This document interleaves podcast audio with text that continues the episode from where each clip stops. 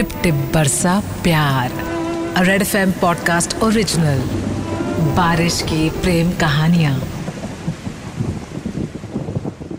दोस्तों, हमारे यहाँ मई के महीने में ना हर इंसान परेशान रहता है।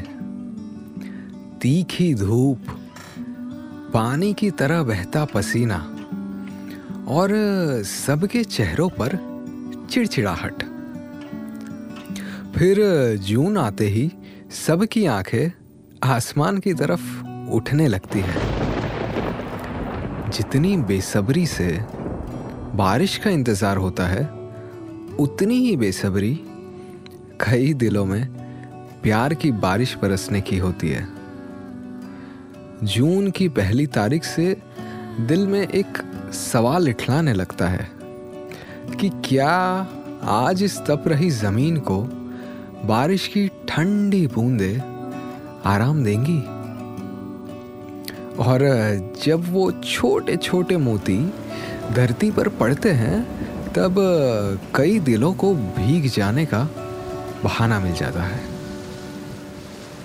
गर्लफ्रेंड, बॉयफ्रेंड की खिटपिट हो या मियाँ बीवी की बहस, बरसात की बूंदों के साथ सारे गिले शिकवे धुल जाते हैं। जुलाई आते आते तो लॉन्ग ड्राइव्स नेचर वाटरफॉल्स हम सबको इनमें ही सुकून मिल जाता है। हिमाचल प्रदेश की चंबा वैली में बसा है एक छोटा सा, प्यारा सा हिल स्टेशन डेलहाउसी ये खूबसूरत जगह कहियों के लिए टूरिस्ट स्पॉट है, लेकिन सुषमा और भरत के लिए यहाँ की सुंदर वादिया उनका घर थी। दरअसल दोनों दिल्ली से थे। दिल्ली में जॉब किया, बच्चों को अच्छा एजुकेशन दिया और बाकी जिम्मेदारियाँ पूरी की। बच्चे बड़े होने के बाद नौकरी और अपनी फैमिली में बिज़ी हो गए। और सुषमा और भरत ने सोचा कि अब जब सारे काम निपट गए हैं तो आराम फरमाने के लिए सिटी लाइफ से ज़रा दूर जाया जाए। काफ़ी सोचने के बाद उन्होंने डेलहाउसी चुना। वहाँ पहाड़, बर्फ़ की चद्दर ओढ़े हुए रहते थे। दूर खजियार की हरियाली भी दिखती थी। हरी घास पर लेटकर आसमान को निहारने का मन करता था। जहाँ बादल नीचे आकर आपको छूम लेते थे। और इन सबके बीच गिरने वाली बारिश जन्नत में होने का एहसास करवाती थी। सुषमा और भरत के कुछ रिश्तेदार भी डलहाउसी में ही रहते थे। इसलिए उन्होंने वहीं एक फार्म हाउस बना लिया। बच्चे भी छुट्टियों में वहीं आकर मम्मी पापा के साथ समय बिताते। सुषमा और भरत रोज सुबह वॉक करने निकल जाते।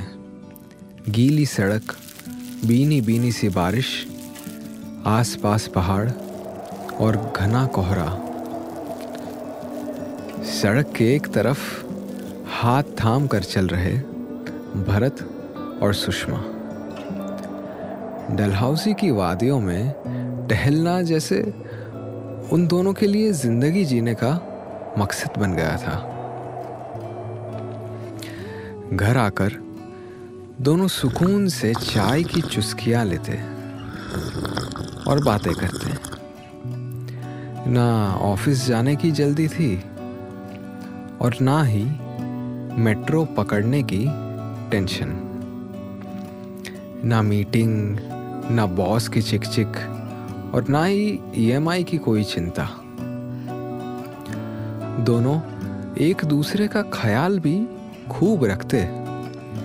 फार्म हाउस के आँगन में भरत ने एक बड़ा सा झूला लगवाया था सुषमा के लिए।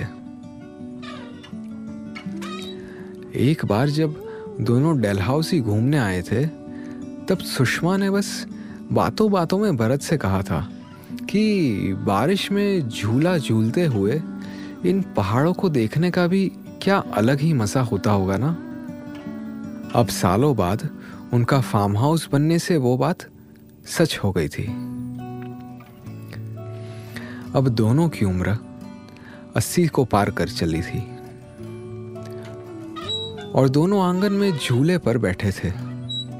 सामने गार्डन में हरी घास में कई रंग बिरंगी फूल थे। और, दो खरगोश यहाँ वहाँ कूद रहे थे।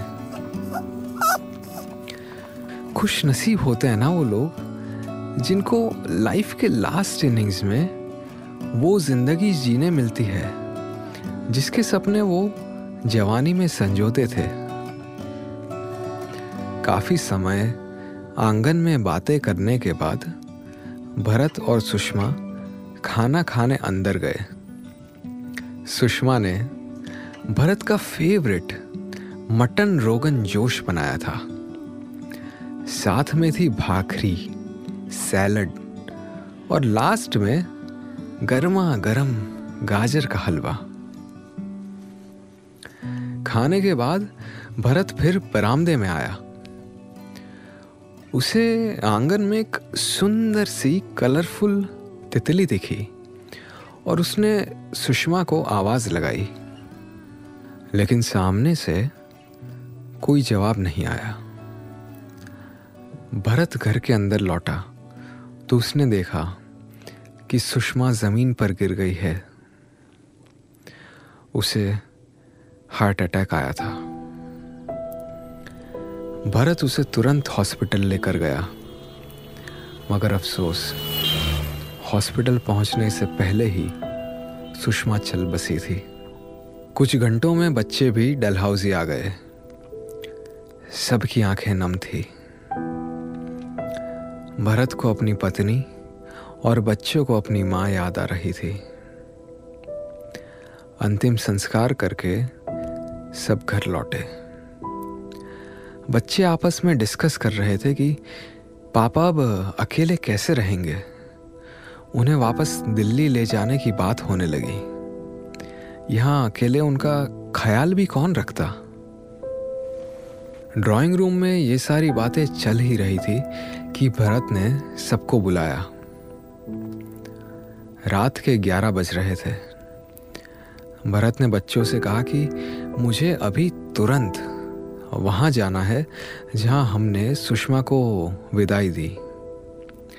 बच्चे हैरान थे कि उस वक्त पापा ऐसा क्यों कह रहे थे? लेकिन पापा की जिद पर वो उन्हें वहाँ ले गए।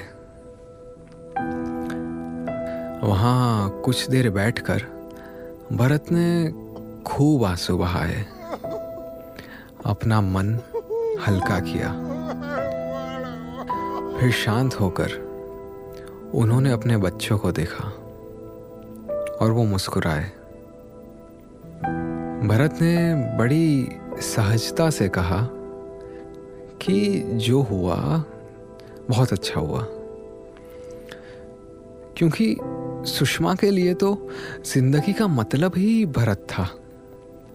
चाय पीनी हो तो भरत के साथ, बारिश में झूला झूलना हो तो भरत के साथ खाना बनाएगी तो भी उसके लिए। जब कभी भरत को घर आने में देर हो जाती थी ना, तब सुषमा भी खाना नहीं खाती थी। भरत को वो दिन भी याद है जब सुषमा खिड़की के पास बैठकर उसका इंतज़ार करती रहती। एक दिन उसे ऑफ़िस से लौटने में देर हो गई तो सुषमा ने शाम की चाय भी नहीं पी।